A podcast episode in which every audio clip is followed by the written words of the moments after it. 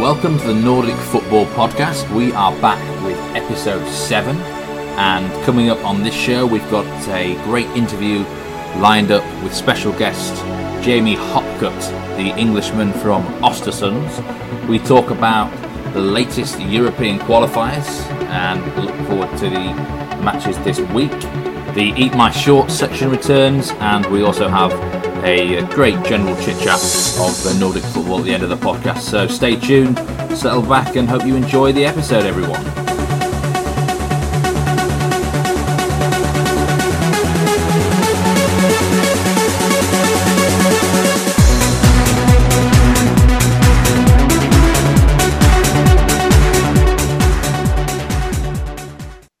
Hello, everyone. Steve was here, joined by Jonathan Fordugba, and this is episode seven of the Nordic Football Podcast. Um, sorry, we didn't have uh, an episode last week, but uh, we're back with a bumper edition, and we've got a uh, a superstar guesting show, haven't we, uh, for this uh, pod, uh, John? Yeah, hi everyone, and hi, hi Steve. how's how's things going with yourself? Yeah, I'm doing all right. You know, ticking along nicely, and you know, looking forward to discussing about a, a, lot of topics in Nordic football yeah, I'm thrilled for this show. I'm really looking forward to it. I can't, can't wait to get into it. To be honest, um, really looking forward to the guest. I'm I'm I'm really happy to present to to the listeners this week. We've got, I think, a bumper guest, one of the best players in, in the Swedish league, uh, Jamie Hopcutt, and uh, yeah, in general, it's good to be back with yourself as well, Steve. So I'm looking forward to, you know, the next hour or so talking about the the game in uh, Scandinavia. Absolutely. Um, now, in the last episode, we introduced a new section at the start called uh, eat my shorts. Basically, each of us has got 20 seconds to make um, a point about um, current topics uh, in our respective leagues up there. Uh, five uh, different points each. And um, I think it went down quite well last time. John, did you enjoy the section? Yeah, it was good. And we had some pretty good feedback uh, from you guys, uh, listeners. So, um, yeah, I think it went well. And I think we're going to go into it again this week, aren't we, Steve? We're going to continue with it. Yeah, uh, say 20 seconds, and then uh, we've got the uh, alarm to stop us if we overrun. So uh, don't think it happened last time, but uh, knowing myself and knowing you, sometimes maybe it could happen this time. I don't know, John. So uh, go on, I'll get us underway again, and uh, you count me down, and and I'll have me 20 seconds. Okay, on then. Five points each. Are you ready? Are you set? Let's go. Okay, starting at the top of the table in Norway, Rosenborg they are uh, five points clear. Uh, they've had a really good week. Um, we'll talk about Europe later, but uh, they're scoring a lot of goals recently. Five points clear. Same old uh, Rosenborg, um, but getting the business done. Bloody hell. You can have that one. Oh, it's far too quick there. To Sweden, and the key game of the week, I suppose, was Malmo, top of the table champions against Sirius. Of course, as you would expect, Kingsley Sarfo in his debut for Malmo, playing against his former club, he scored. But Sirius showed their fighting spirit, came back, made it 3 3, final score, title race just about alive.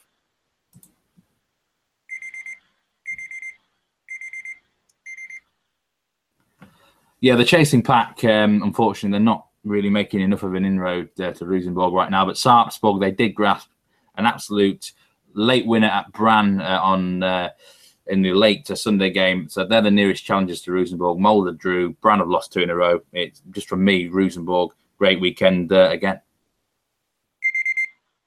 Perfect timing. And yeah, I mean, the second point for me is IFK Göteborg. They are a crisis club now. They are, are probably our newest crisis club. The manager's under pressure. They were 4 0 down against Örebro at the weekend.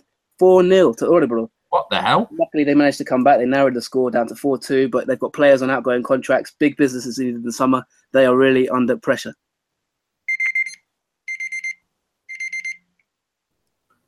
Yeah, I saw that 4 0, uh, mate. I really want to talk about it later, but let's go on with my next point. And um, at the bottom of the table, massive win for Viking. Uh, Ian Burchnall will be absolutely delighted. They beat Odd 2 0. And a huge win also for Sandefjord 3 0 against Tromsø. Uh, actually, two crisis clubs, um, Tromsø and Odd. I'm going to talk about them in a minute, but uh, great wins down at the bottom there, especially for Viking, who. Uh, Nah, you're out of time there. well, over to me, and uh, yeah, I mean, it was all about Samuel Holmén this week uh, for Elfsborg, a returning hero. The 33 year old came back. Uh, Elfsborg smashed Hammarby with a flurry of goals, early goals. Uh, it was a season high in terms of attendance. To welcome the 33 year old. He played well. He got an assist, and there was a banner in the stadium saying, you know, welcome home because they love him. Yeah, Tromsø, they've named their new coach. His name is uh, Simo Valakari from uh, Finnish uh, club SJK. He actually won the league there with them and the Finnish Cup. Bit of a uh, unusual uh, sort of managerial sign, but they really need him to do something. They're in massive crisis, second bottom of the league, and uh, they say they, they just can't get any points at the minute, Tromsø.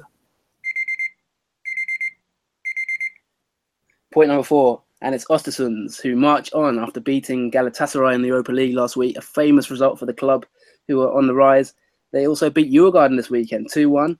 They're now up to fifth in the table. They're two points off second. Are they potential title contenders? Maybe not, but they really are flying at the moment and, yeah, doing really well.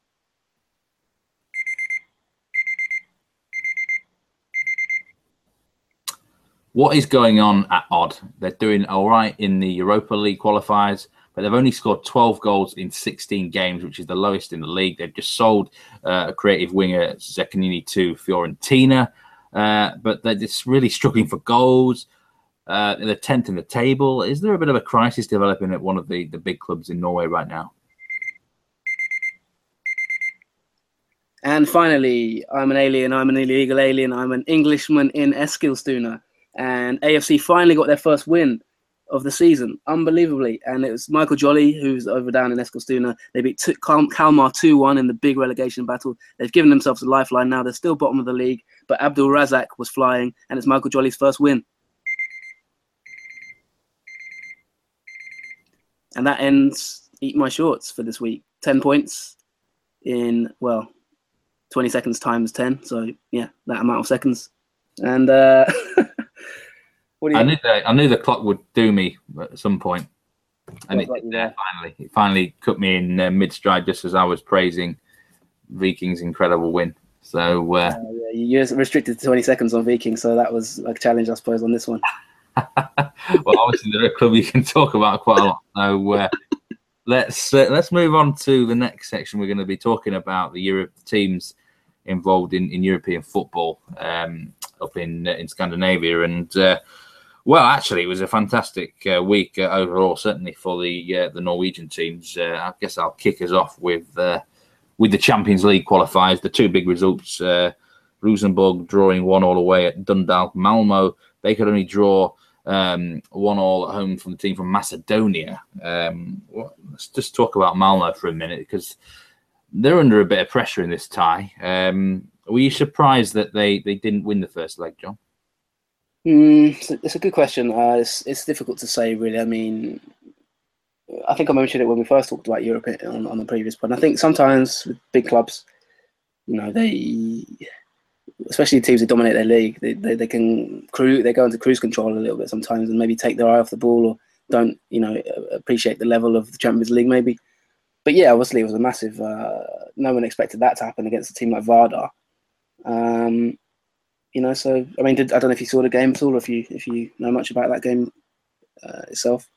Yeah, I, I, watched that game actually, and um, I think Malmo had outshot them something like 25-4. They just couldn't convert their chances, you know. Uh, but I was looking at their actual league results, and it's been a long time since they won a game by by, um, by more than a goal.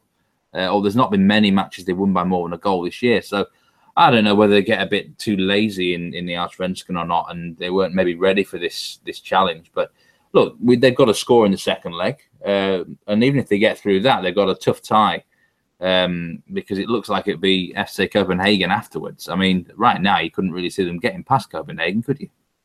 Well, yeah, I mean these are the Swedish league leaders, obviously, and they dominate the league as we've said. Um, you know, being held to a Macedonian side at home is is not what the fans expect, really, is it? Especially when that's one of the main and only targets to an extent, as many people think the league is a is a given. Um, you know, the centre back Brorsson cancelled out the the opening goal. Uh, they actually went one 0 down Malmo, and uh, you know, Anders Christiansen hit the bar in extra time. Uh, sorry, in added time, time added on.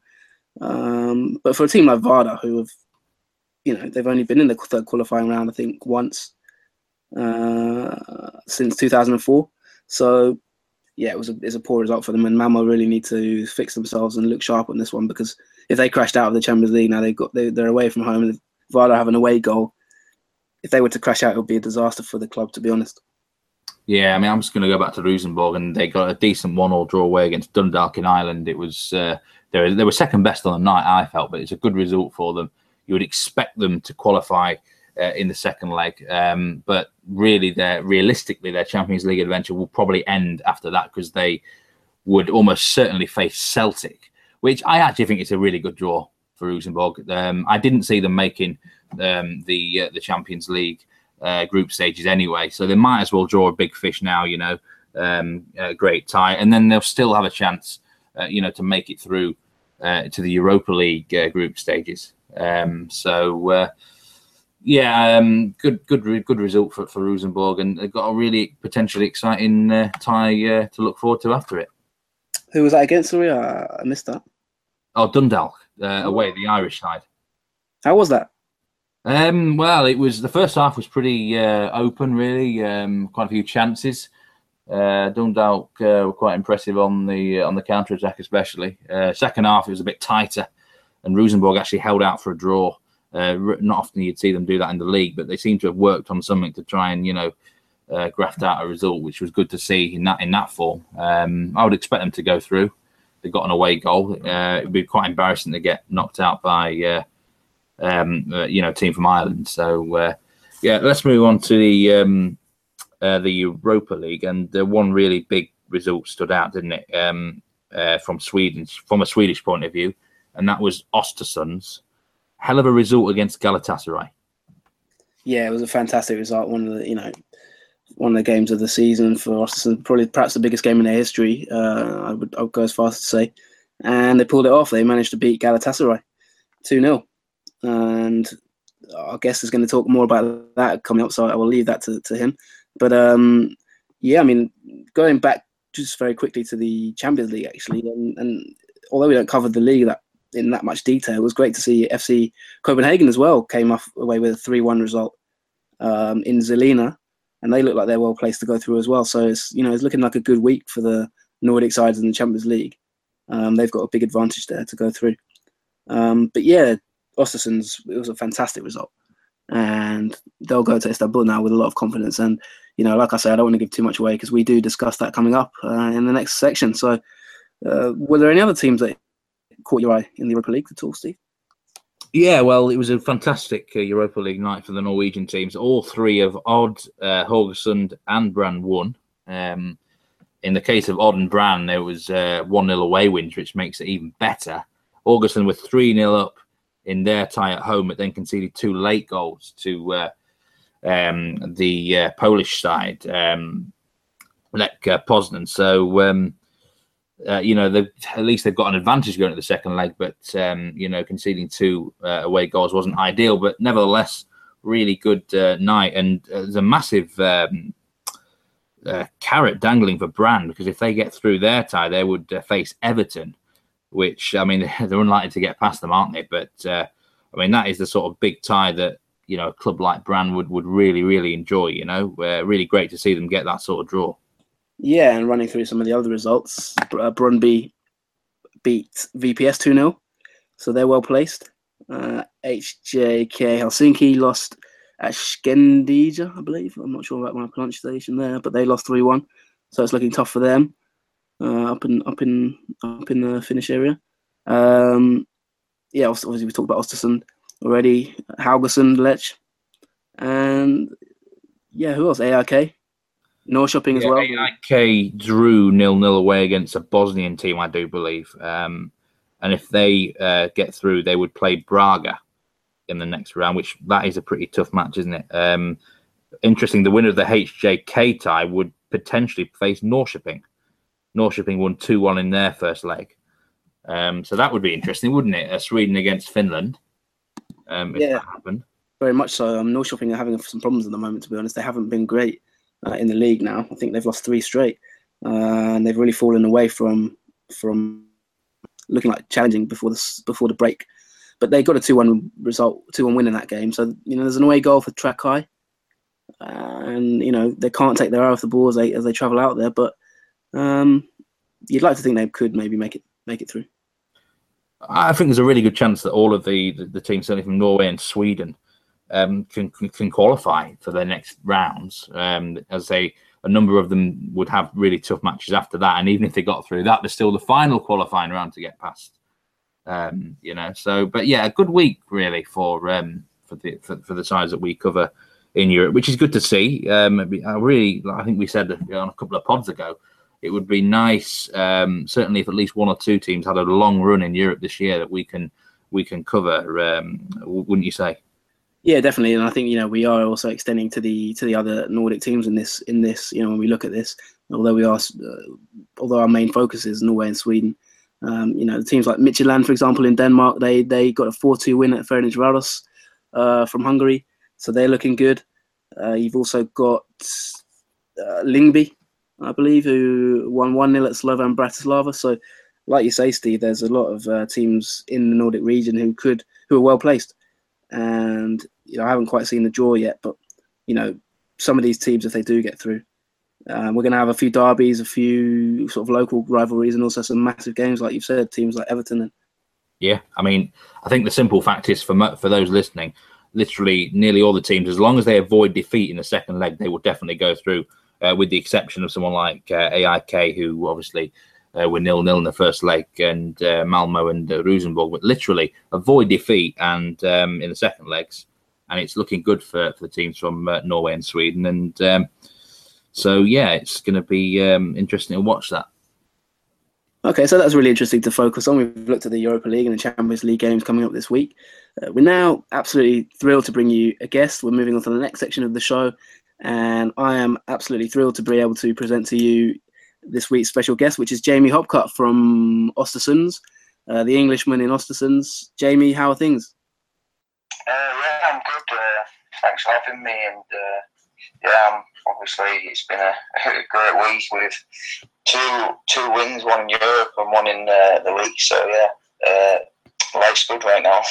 yeah, I can imagine. I mean, how was uh, we, we, I think the best place to start would probably be the Galatasaray game. Uh, it must be a real career highlight for you. You know, how, how are you coming down from that? I mean, it was only last week. How how are you feeling after that game? You must be you must be on cloud nine. Yeah, definitely. You know, a game for the club and me personally, and when the, when the draw got made, we was so excited, and then finally when the game comes, obviously I was starting on the bench at first, but I knew uh, that I'd get get some game time and I could make a big impact. And luckily, the dream scenario came, and uh, I managed to score probably the best goal of my career against one of the top teams in the world. So yeah, it's uh, like you say, I'm on cloud nine, and uh, but now the away leg's coming up, so I need to refocus and hopefully try and do it again. That'd be nice. Yeah, I mean, it was a really good goal for anyone who's not seen it. I think you can find it on YouTube. You know, you, you showed some silky skills there and obviously finished it off. What's the the mood in the camp been like since that game? I mean, it's been such a remarkable rise at Ostersunds, which we'll talk about in a minute. But you know, in general, at the moment, you, you know, you must be buzzing at the moment. What's the sort of mood in the camp like? Yeah, uh, the team spirit is great. You know, we've got a really strong group, and uh, everyone's in a great mood. And after a win like that, you know, when no one expects it, it just shoots your confidence and team morale up. So we're really a tight knit group, and we're looking to finish the job off and move to the next round. And that that'll just push us on even more. And I think as a team, we believe we can do big things this year. Definitely. Yeah, I can imagine. And yeah, I mean, for those who don't know, Ostersunds are kind of pushing high in the league at the moment and, and won the Swedish Cup recently. So, I mean, Jamie, we, you know, we uh, saw you obviously when the draw was made for the for that game. Um, you were tweeting that you were really looking forward to playing against the likes of Wesley Sneijder. You know, you must have been been thrilled to play against such a big game, and you must be looking forward to the second leg as well, going to Istanbul and playing in such a massive stadium. You know, such a heated game. Definitely. You know, as a, as a football player, that's all, all you dream about is playing in these big arenas around the world. And we're going to one of them, you know, in Istanbul.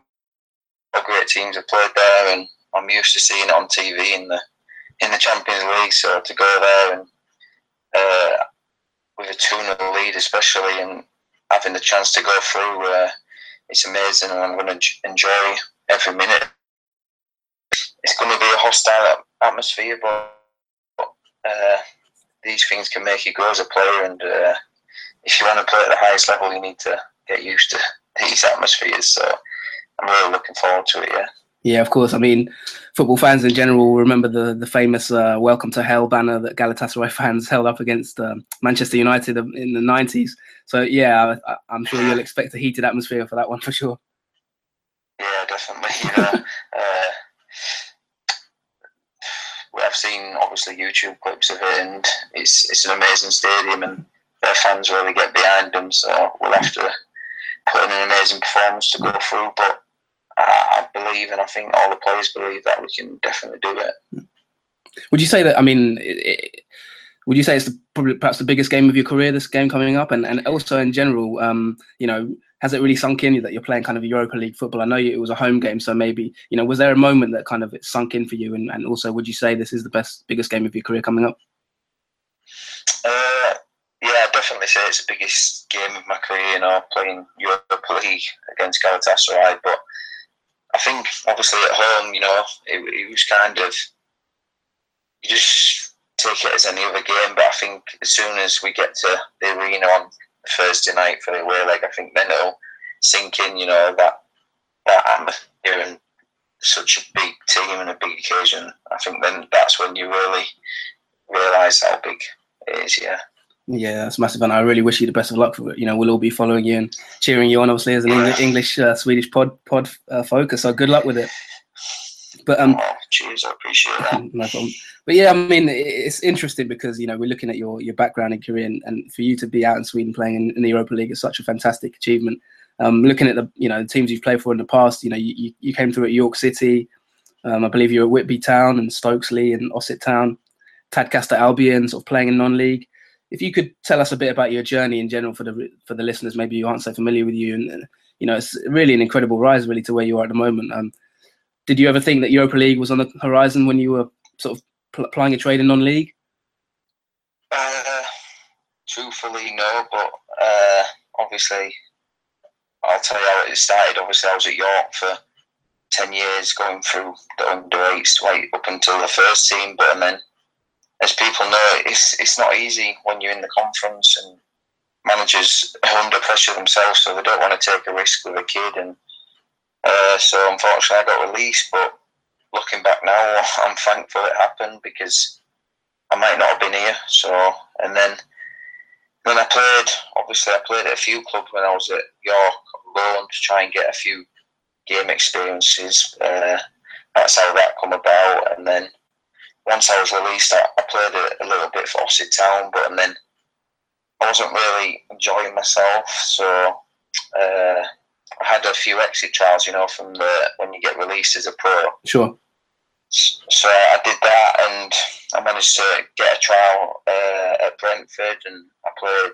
I played there for a week, and I, I did well. But uh, you had people from Porto and Chelsea, so they look at yeah CV and they're going to take the guy from Chelsea. That's how it is. But and then I had a few friends playing for Tadcaster uh, from my youth team days in York, and I just thought I'll go there for three months and enjoy myself again, and that's what I did. And then one day I looked at my emails on my phone, and there was a, a trial there at Ostersund, and uh, I, right at the bottom of the page it said manager Graham Potter, and when I was 13 in, at York City, so I thought, you know I'll give it one last chance. And the trial day went well. I scored three goals, and the next day I was uh, meeting him to move out to Sweden for three months, and yeah, the rest is history, I suppose. So it's fantastic. I mean, so it's almost like the email that changed your life to an extent. I mean, was it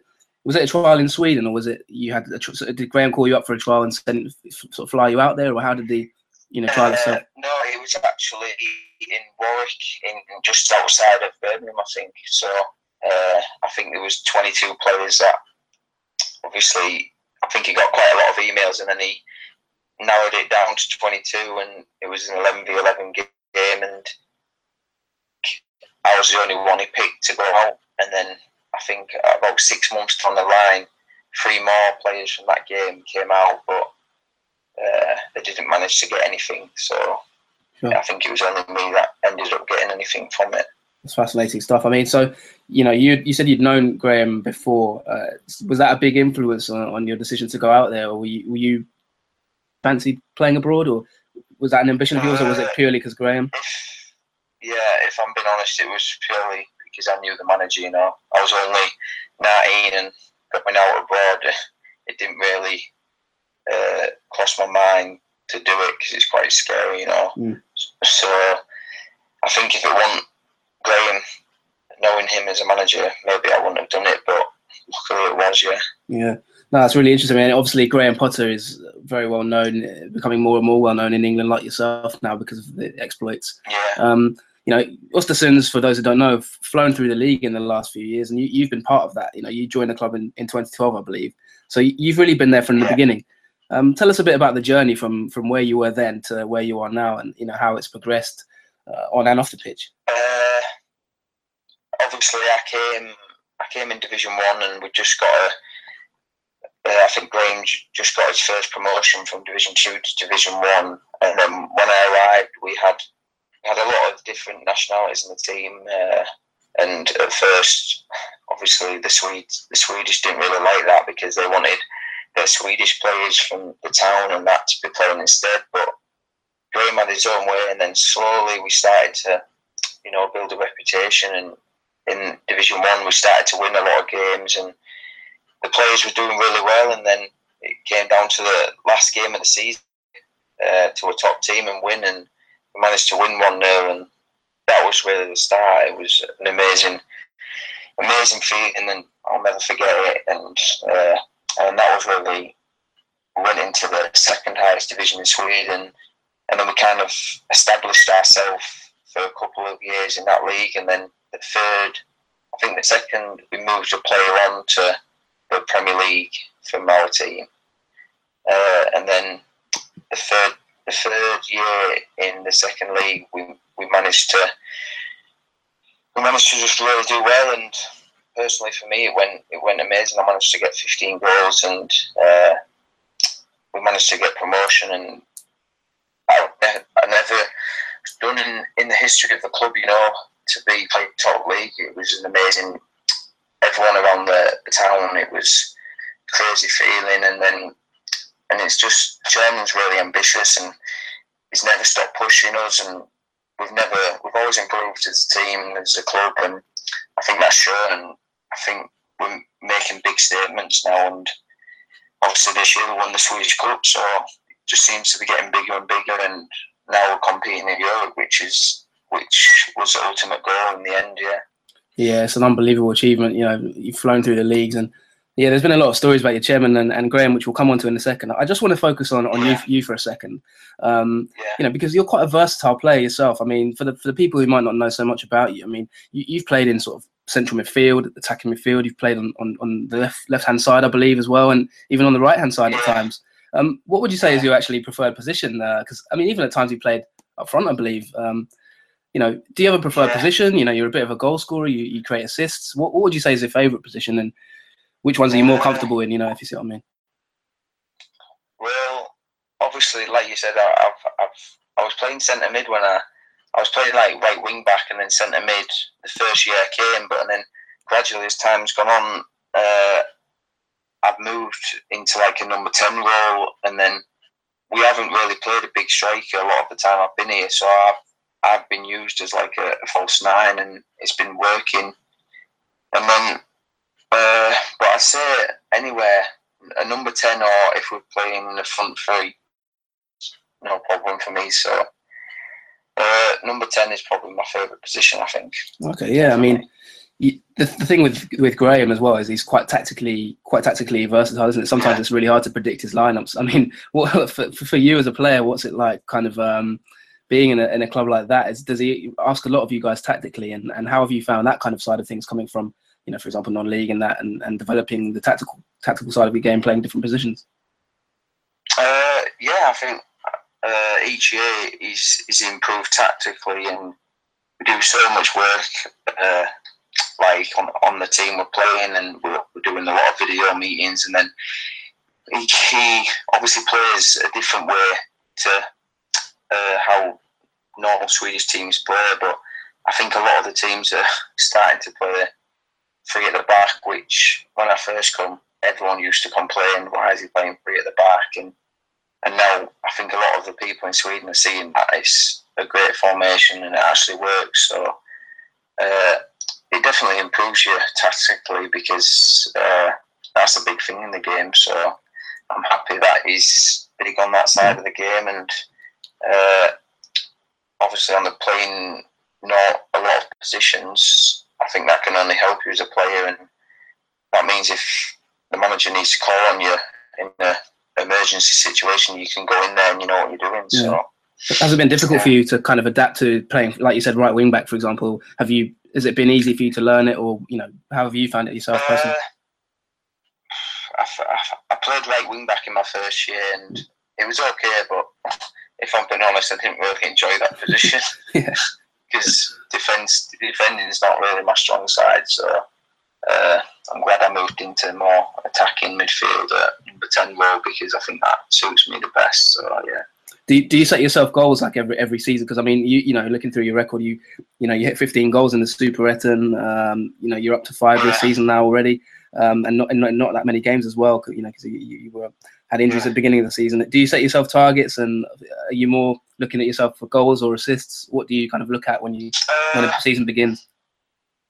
Double figures. That's like every year, I think I, I believe in myself to get double figures, and uh, I'm halfway there at the moment with not many games played. So as soon as I start playing uh, more games, which I'm doing now, I think I'll definitely be able to achieve that. And assists is a big part as well. I like to create for my teammates. So yeah, yeah, you're flying at the moment. I mean, there's been a lot of interest in you at the moment as well. I mean, you know, reports in England have started to come out saying that teams have been looking at you and that kind of thing. Do you, you know what? What obviously winning the Swedish Cup was massive for you, um, and you know can maybe tell us a little bit about that as well. But have you have you have you started to think about you know the future at all? Are you completely settled there? Are you um, do you ever have an ambition to come back to England? Do you think, or is it kind of uh, you, is Sweden the, the, the life you're loving right now?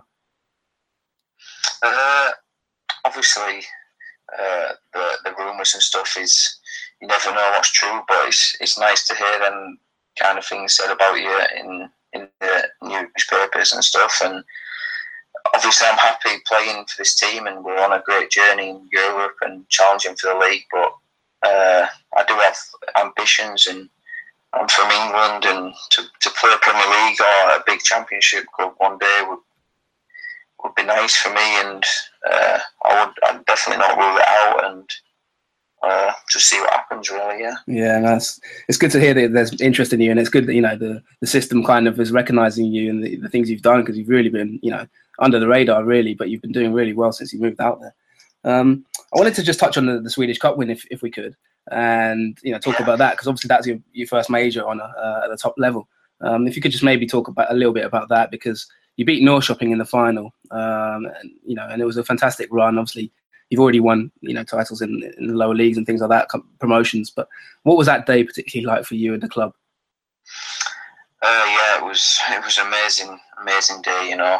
Uh, Östersund have we've never really won anything and to win a major honour in, in Sweden was was huge for us and we we that's what we was missing the qualification to the Europe so to do that through winning winning a cup was uh, it was just an immense feeling, and I think we managed to during that pre-season and through the cup run. I, I think we won ten games on the bounce. So it was we was really on top form, and to beat such a strong team in the final four one was incredible, and uh, I think it was one of the best days the club has had in their history, and hopefully we can add more trophies because uh, it's an amazing feeling when you do. Yeah. I mean, yeah, I'm coming coming up to the final few questions now. So thanks a lot, Jamie. I really appreciate your time.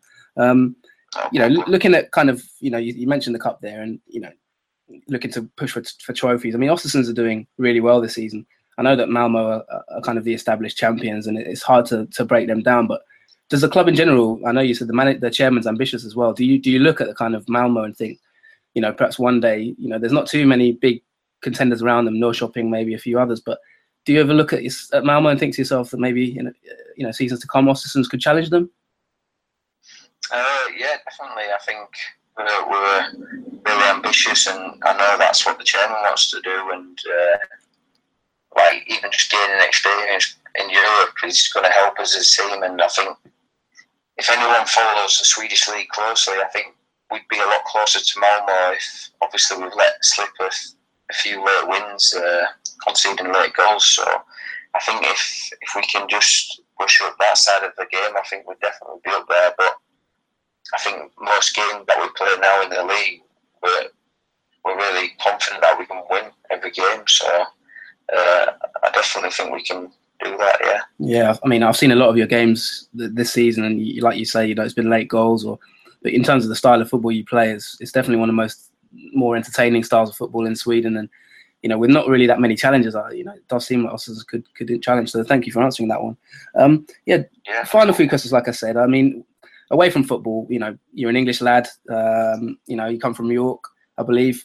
So what's it like for someone like yourself moving to out to Sweden? What's the style of life like there? You know, food is there is there a particular food that you've taken taken a shine to, or you know, what's their lifestyle like just in general? If you could talk us through that kind of Uh, stuff. well, where I'm living in Sweden at the moment, it's it's a little uh, little town in uh, the north of Sweden. So it's I think the population's around 60, 70,000. So Wow. it's a third smaller than York, but I'm really enjoying it. You know, it's it's an amazing place to live, and everyone's so friendly. So that really helps. And yeah, it's it's a beautiful country to live in, and uh, I'm really happy that I'm I'm, I'm lucky enough to work here and enjoy my football. And uh, away from football, I can just relax and enjoy time with uh, my teammates or my fiance. Yeah.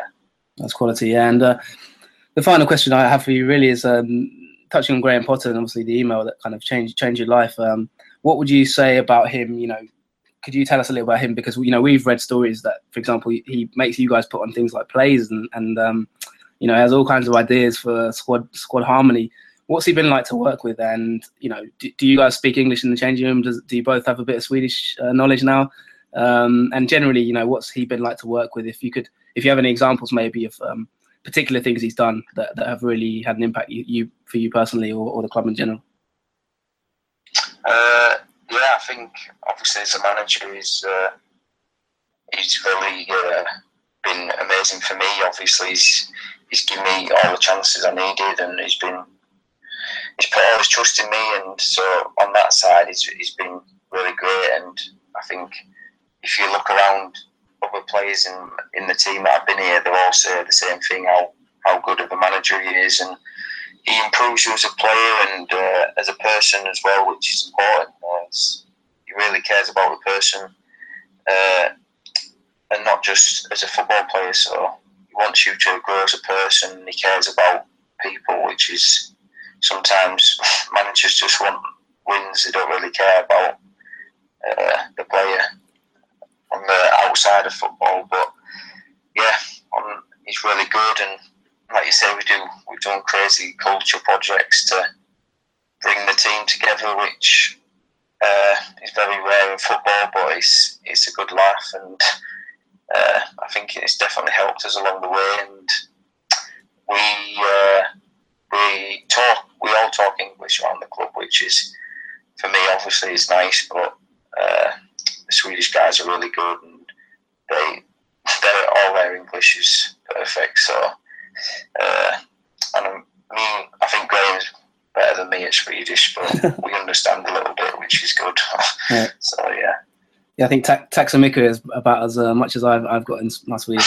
But uh, yeah, it's it's obviously it's a difficult one, the language side, but I'm understanding more, and hopefully one day I'll be able to speak it. That'd be that'd be nice. quality stuff. And um, yeah, uh, what what play, what role did you were you in the play? And was that the most random thing he said you do? Or what what what, what, what role were you in? Uh, well, that was the first project. We did a like a theatre play, and I had to we had to do uh, Gangnam Style, me and two other players, Wow. which was very very nerve wracking. But because we had a Korean player one time, so actually he took the lead role, and me and my friend was the supporting act. So and then we just did like uh, so in the play it was we do like a changing room role where he comes in and he shouts at us after losing the game. It was just a bit of banter, really. Yeah. And then after that, we've done a we've done a painting project. We've done a dancing project. We also made a, a book where each player had to write a par- like a page of their story, which was quite cool. So we've done lots of things, and I think the latest one that we did was the the it was a bit of a singing one. So yeah, Wow. crazy. Yeah, some, some interesting stuff. Yeah, no, I, I don't know if there's any uh, YouTube videos of you doing Gangnam Style going around, but um, that would be an interesting to one to watch for sure. But no, thanks very much, Jamie. Uh, we really appreciate your time on the Nordic Football Podcast, and um, we're really supporting you in, in what you're doing at the moment. And, and good luck with it. And we'll be watching you for the rest of the season, seeing seeing where things go, and hopefully, um, you know, you, you realise all your ambitions. Thank you, thank you for the chat, and uh, hope your podcast's going well, and uh, hopefully speak to you soon. Yeah, possibly. uh, You know, hopefully, maybe get you on the show uh, again, and maybe at some point. But yeah, no, I really appreciate your time, Jamie. Um, No, it's no problem. Thank- thanks very much for that. Nice to help a fellow Englishman out. Yeah, for sure, for sure. Yeah, we'll uh, we'll have to come come down to Austin sometime and, and watch you play for, for real. But you know, thank, that, sounds, that sounds great. but thanks a lot, Jamie. Take care. All right, take care. Cheers. Cheers. Bye bye. Welcome to section two of the Nordic Football Podcast, episode seven. And the podcast is ticking along now, and um, that was a really, really th- good interview. I thought. What do you What do you think of it, uh, Steve?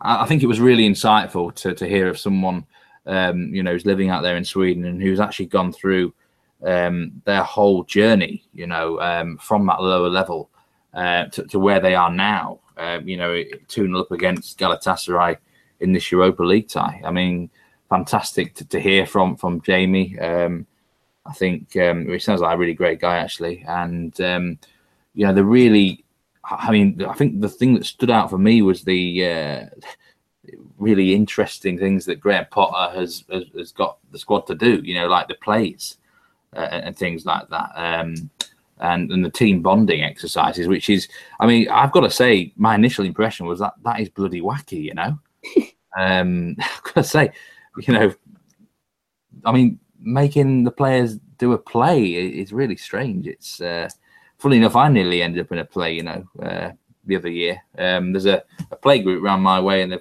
banged on years and years. They're trying to get me involved in the Christmas panto and that, but I keep refusing them. But uh, yeah, it's um, that was a great, um, great interview, I thought, and, and thanks very much for Jamie for coming on and, and giving us a, an insight into that club.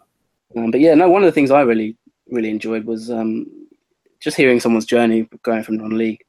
You know, someone, you know, Jamie's played for Ossett Town and Tadcaster Albion. You know, these teams are non-league, and for him to kind of progress and go through and push through and keep keep persevering, you know, despite any setbacks and kind of keeping the belief, and then you know you get the rewards for that hard work, don't you? In the end, with the perseverance to be playing teams like Galatasaray, you know, I think it's a dream, and it was really nice of Jamie to come on the show and and give uh, give me and give us his opinion his, his opinions on how he's done that and um, yeah really good of him to give us his time and you know we hope to be able to bring more big guests in the future but yeah great stuff Jamie. I, I really enjoyed that and thanks for thanks for taking part in it and I hope the listeners enjoy it too.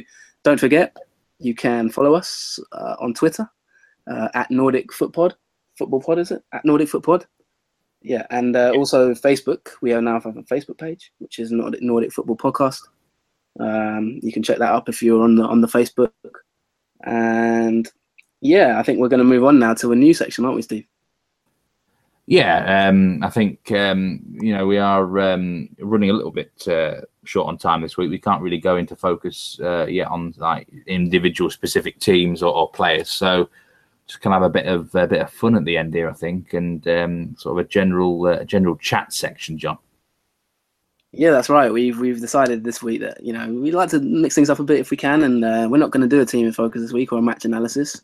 So we will have that coming up again um, in the next show, I believe. But we are going to actually entertain a bit more of a light-hearted discussion now between myself and Steve. We're going to take some questions uh, from any any any any followers who have thrown them in, and we're going to have a bit of a kind of a pub pub chat really about the season because we have now hit the halfway point in Sweden and we're just over the halfway point in, in the season in, in Norway.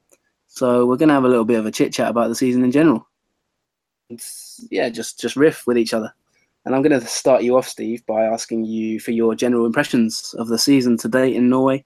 How are you finding it? Are you are you enjoying it? Has it been going well? And maybe who are a couple of the players who have really stood out for you in the teams? Maybe.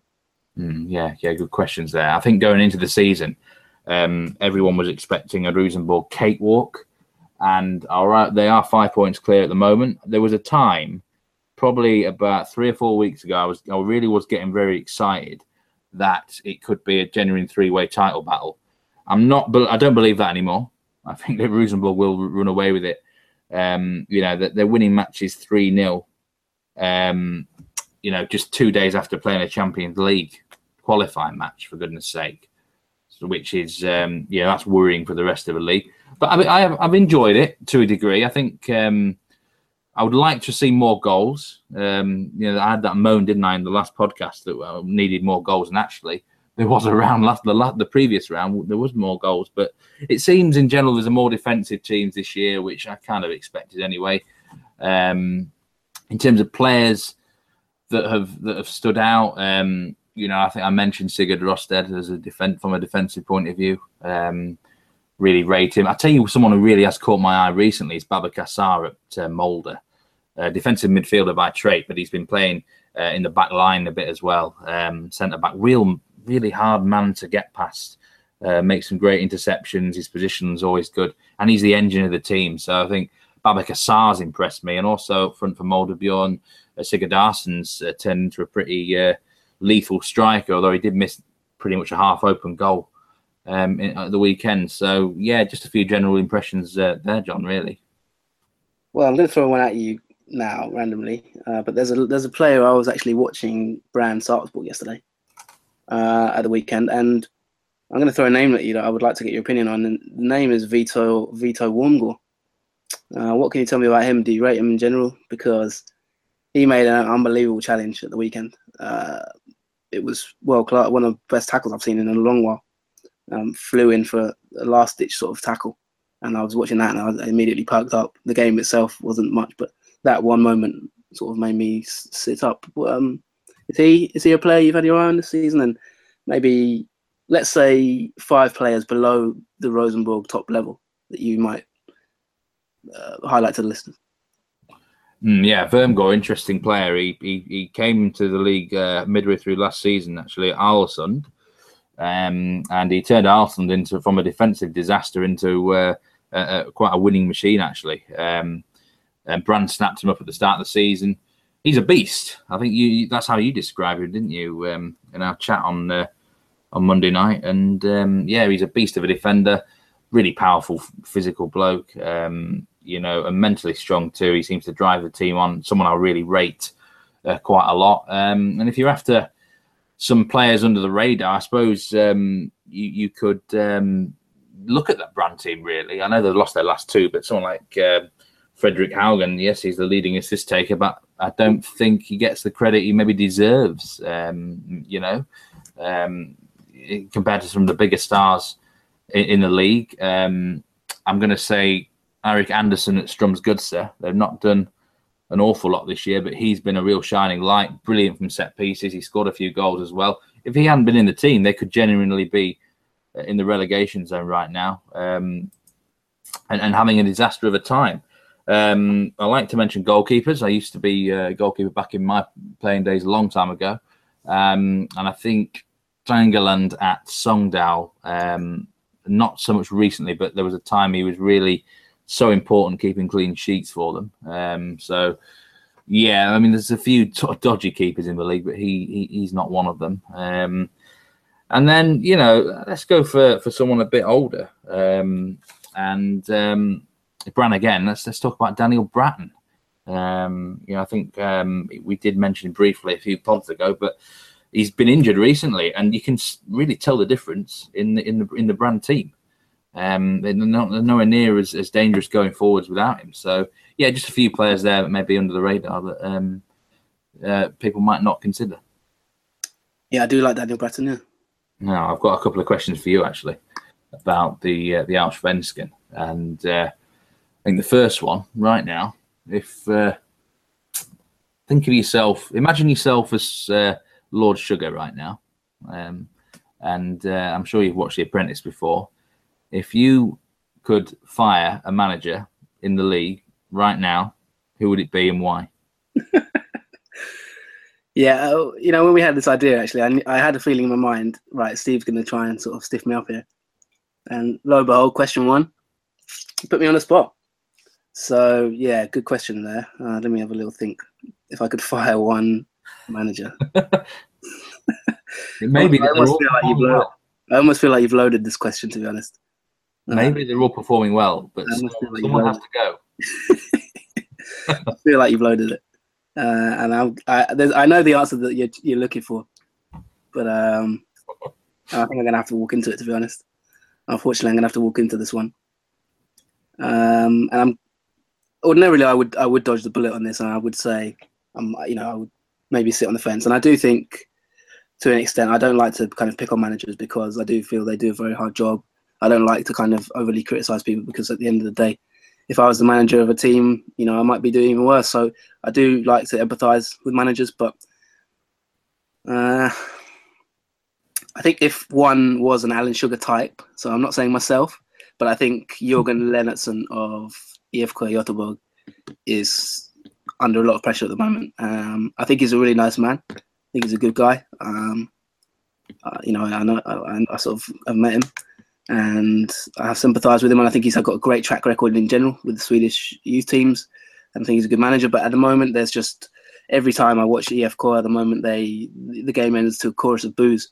I mean, you know, are they singing "Boo, Boo earns" or "Boo" as the Simpsons line goes, and every week it seems to end with "Boo."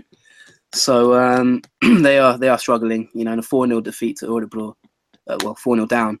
Um, even though they came they came back to four two, but to be four 0 down to one of the you know one of the poorer teams in the league who hasn't you know they don't score that many goals in general. Örebro, uh, you know they've scored 19 all season, so for them to score four in one half is is unbelievable stuff. To be honest, it's shocking, isn't it? it really, I mean, I saw that four 0 at half time, and I literally could not believe my eyes, mate. You know. Yeah, I mean, I have IFK a team in crisis. I think it's getting harder and harder to um, ignore that, and perhaps that's one we'll say for another pod, uh, uh, maybe. But um, yeah, Jurgen's he's under he is under a lot of pressure right now. The thing is, he's he's in a contract situation where there's been constant rumblings all season about whether the club will renew his, his deal, um, and that has been a bit unsettling. I think I don't think that's helped him.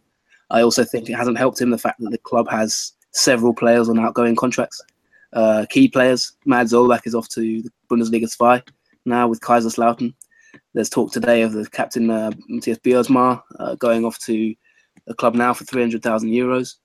So, you know, every week there's a new player link moving. They've got players like Bjordal and uh, Mix Diskerud who are on loan. You know, the club, the, the whole squad really is in, uh, you know, Abdul Razak has just left and he apparently was man of the match against uh, Kalmar for AFC. He's gone back to his former club on loan um, really didn't settle well at all, and really had a bit of a rough time of it, to be honest. So the whole squad really is in, in a general state of crisis. And he would be the manager you fired right now if you had to fire one.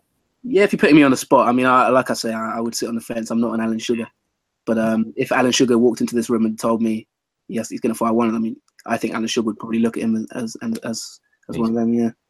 Now you, we've talked about the top scorer in the Eliteserien recently, um, Ohi Omoijuanfo. I'm going to talk about the, the top scorer in the Allsvenskan, Magnus Eriksson um, of uh, Djurgården. And um, I look at this guy, he has a bit of an interesting history.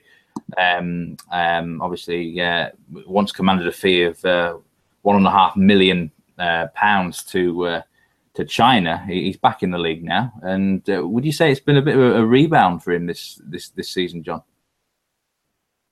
Yeah, he's doing really well. It's, it's, quite funny that he's top scorer. To be honest, he doesn't. You don't. Well, I mean, he's playing in midfield, uh, so you don't always associate midfielders with with being top scorer. But he does. He does get into attacking positions, and he's a very versatile player. he can play up front. Uh, he can play on the right mid, which is where he's played a large amount of games this season. A mid as well. Um, so he is a versatile kind of guy, and he is a you know a bit of a goal scorer. He takes penalties as well, so you know he's racked up a few pens. Um, and he also he gets assists as well. You know, he's got uh, a good number of assists this season, five assists, I believe. So he's top top scorer and second top assist provider in the league. So he's yeah. I mean, to answer your question in the short form, he's flying. Um, yeah. Yeah, I mean, I, I forgot to actually mention the assists. He's, he's you know, it, I don't think we've hardly mentioned him on any, any of the podcasts, but um, you know, he, statistically, he's, he's someone that's absolutely uh, flying right now. So, um, and do you think um, he can continue this form for the rest of the season? Yeah, it'll be interesting to see. Djurgården are a, a funny, funny club at the moment because obviously they've got Gustav Engvall as well, who's, who's doing well. He's, I think, second top scorer in the league. Seven goals, yeah. Yeah, so, but then the the, the sort of um, the twist in it is that they, they you know they they do score a lot of goals, Djurgården, but they don't. Yeah, they come in they come in bursts. I, I, I tend to think you know they, they sort of batter teams. Uh, you know they four one against Kalmar and a few others that they sort of battered along the way. Um, but then there's games where they struggle to score, in particular the derbies. Uh, so you know they put Örebro four 0 uh, in May.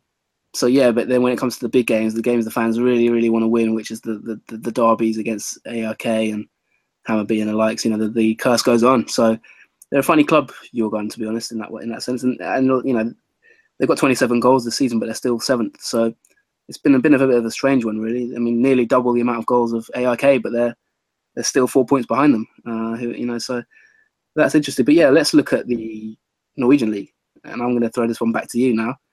Mm. Um, you know, I'm in the back of my mind. I'm thinking how what kind of question can I think now to kind of stitch stitch Steve up, to be honest, because uh, you know you've put me on the spot on that one. But um, let's talk about your man, who you famously had a few words for. Ohi, he's a top scorer in Norway, 12 goals now.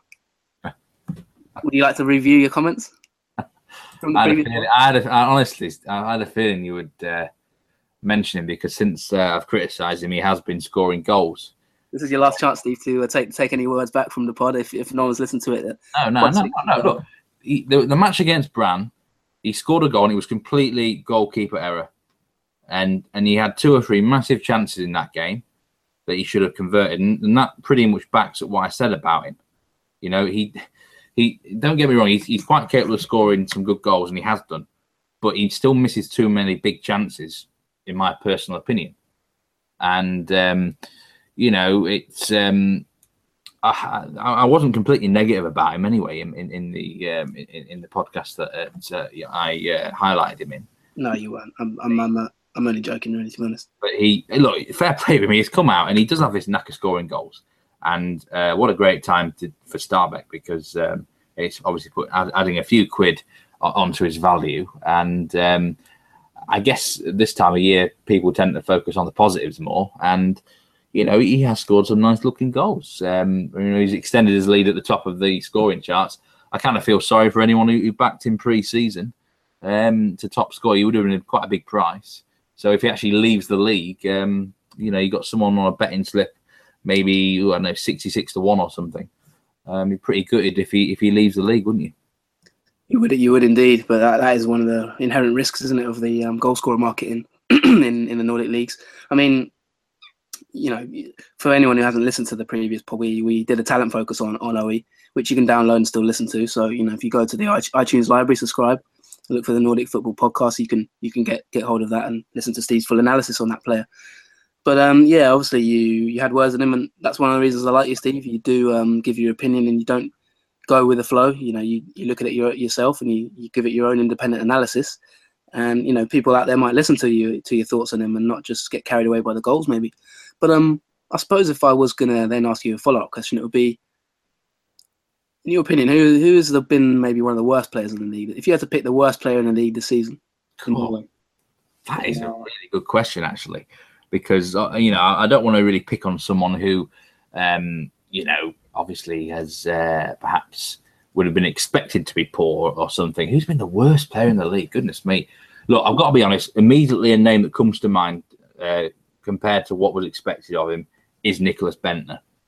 Um, and that's just a name that, you know, he has scored goals, he has lacked service, but I think at this point in time, everyone expected him to be on, you know, a dozen goals instead of six. I think everyone expected him right now to have completely dominated the league, you know, been the man. Um, so look, he hasn't been the worst player in the league, but compared to perhaps um, what he's been ex- has been um, expected of him, um, one of the worst performances I saw this season that sticks to mind was a goalkeeping display from um, Kristiansund's number two um, keeper. Uh, Conor Manson. It was against Sarpsborg. Uh, they lost it five one. He was all over the shop there. I mean, he was he's for a backup goalkeeper, even for for, for that sort of level, he, he was really poor. Who else uh, has been been been really below par? Well, I mean, goodness, uh, I think for for a large part, uh, a lot of Rosenborg players were, were underachieving. But I'll tell you who I am going to say as well. Uh, for Strømsgodset Marcus Pedersen, uh, big big time striker, big reputation. Uh, he, he's only scored, I think, two two league goals, um, one of which was uh, in recent times. Um, but he's been really poor compared to, to, to what was expected. Um, as I say, when, when anyone asks me that sort of question, I always tend to think more of, um, you know, what what are the actual realistic expectations for a player? You know, uh, there have been. yeah, go on. No, no, sorry, carry on. I was just. Oh yeah, okay, yeah. It's um, you know, there have been some poor performers, perhaps in in some of the the, the crapper teams, but uh, I'm not going to highlight them out because you know, they're doing the absolute best. Um, and um, you know, look, at the end of the day, this is a league where you expect a few errors. Um, I think so. Uh, your, your, rocking horse line from pod, episode two, I believe, was it? Ah, yeah, Patrick Pedersen. He's actually left the league now. Um, and quite unbelievably, uh, Viking have managed to bag forty thousand pound for his services. Um, uh, he's gone back to Iceland to a team called Valur. I mean, I've got to say, um, we're not we're not really talking about transfers too much in this episode, are we? But uh, that's a hell of a deal for Viking, if you ask me. I think I'd be paying the other club forty thousand to just to get rid just to get rid of him, you know. Um, but um, let's just move on to the Allsvenskan, and you know I do like a good goalkeeper, John. Um, and for you personally, who this season has been the best custodian in the league? Mm, that's another tough one. Uh, yeah, I mean, coming from a sort of French football background at the time, uh, you know, in, in, the past, I remember a time in, in League One with yourself, Steve, actually, when uh, it was a vintage time for, for French for, for that league with the goal standard of goalkeeping was incredible. Some really good keepers at that time, and I think it's a similar thing in Sweden at the moment. To be honest, I think there is a lot of good good keepers. I mean, if you if you're a kind of man who likes a bit of a more mature mature flavour, then you've got Andreas Isaksson, who was obviously uh, you know, he's played for big clubs in the past, and I think he played for Rennes. Rennes, yeah, um, yeah, of course, in France, and he's he's 35 now, 36, but he's he's back at uh, Djurgården, uh, back in Sweden, and kind of he's been doing quite well. I think that IFK have a, a really fantastic young keeper who's going to really go far, in my opinion. Uh, the young keeper, uh, what's his name again? Completely forgotten now. No, Pontus Dahlberg, that's the one. Um, yeah, I always get him and Dahlqvist can they've got a left back called Dahlqvist, and I always get those two slightly mixed up. But yeah, Pontus Dahlberg, keep an eye out for this guy. Anyone who's listening, I know that clubs have been looking at him already, big clubs. Um, he is really young, you know, he reminds me of a young David De Gea, uh, tall, sort of blonde keeper, good stature, good presence about him. Uh, not, not, not sort of shy, not, not, um, you know, retiring personality for such a young age. Willing to shout his, his defenders, uh, boss them around, makes good saves really, really good keeper. I, I, would probably say he's the best keeper I've seen in terms of potential. Um, I really like Anton Cajtoft at Jönköping. I, th- I think he's a, a, keeper with high high level as well, good quality. Slightly older, although he did play for Sweden at the under twenty one European Championships. Uh, but I do think he's he's, a, he's another high level keeper. Um, yeah, some good. I think there's anyone I've missed out, but no, I think I think those three probably probably cover it. There may be one or two I've missed out, but generally speaking, those three are the ones who impressed me most so far. But yeah, um, yeah, it's been a good one. A nice little pub discussion there. I've got my, and I'm gonna gonna finish it off now. But thank you for uh, thank you for your time, Steve. Yeah, I really enjoyed it, and um, yeah, best of luck to all the uh, teams in Europe this week. And I don't know when we're going to be back next, but hopefully sooner than last time. And um, I say until uh, the next episode, I'll say goodbye, everyone. Take care and and have a good week. See you all around.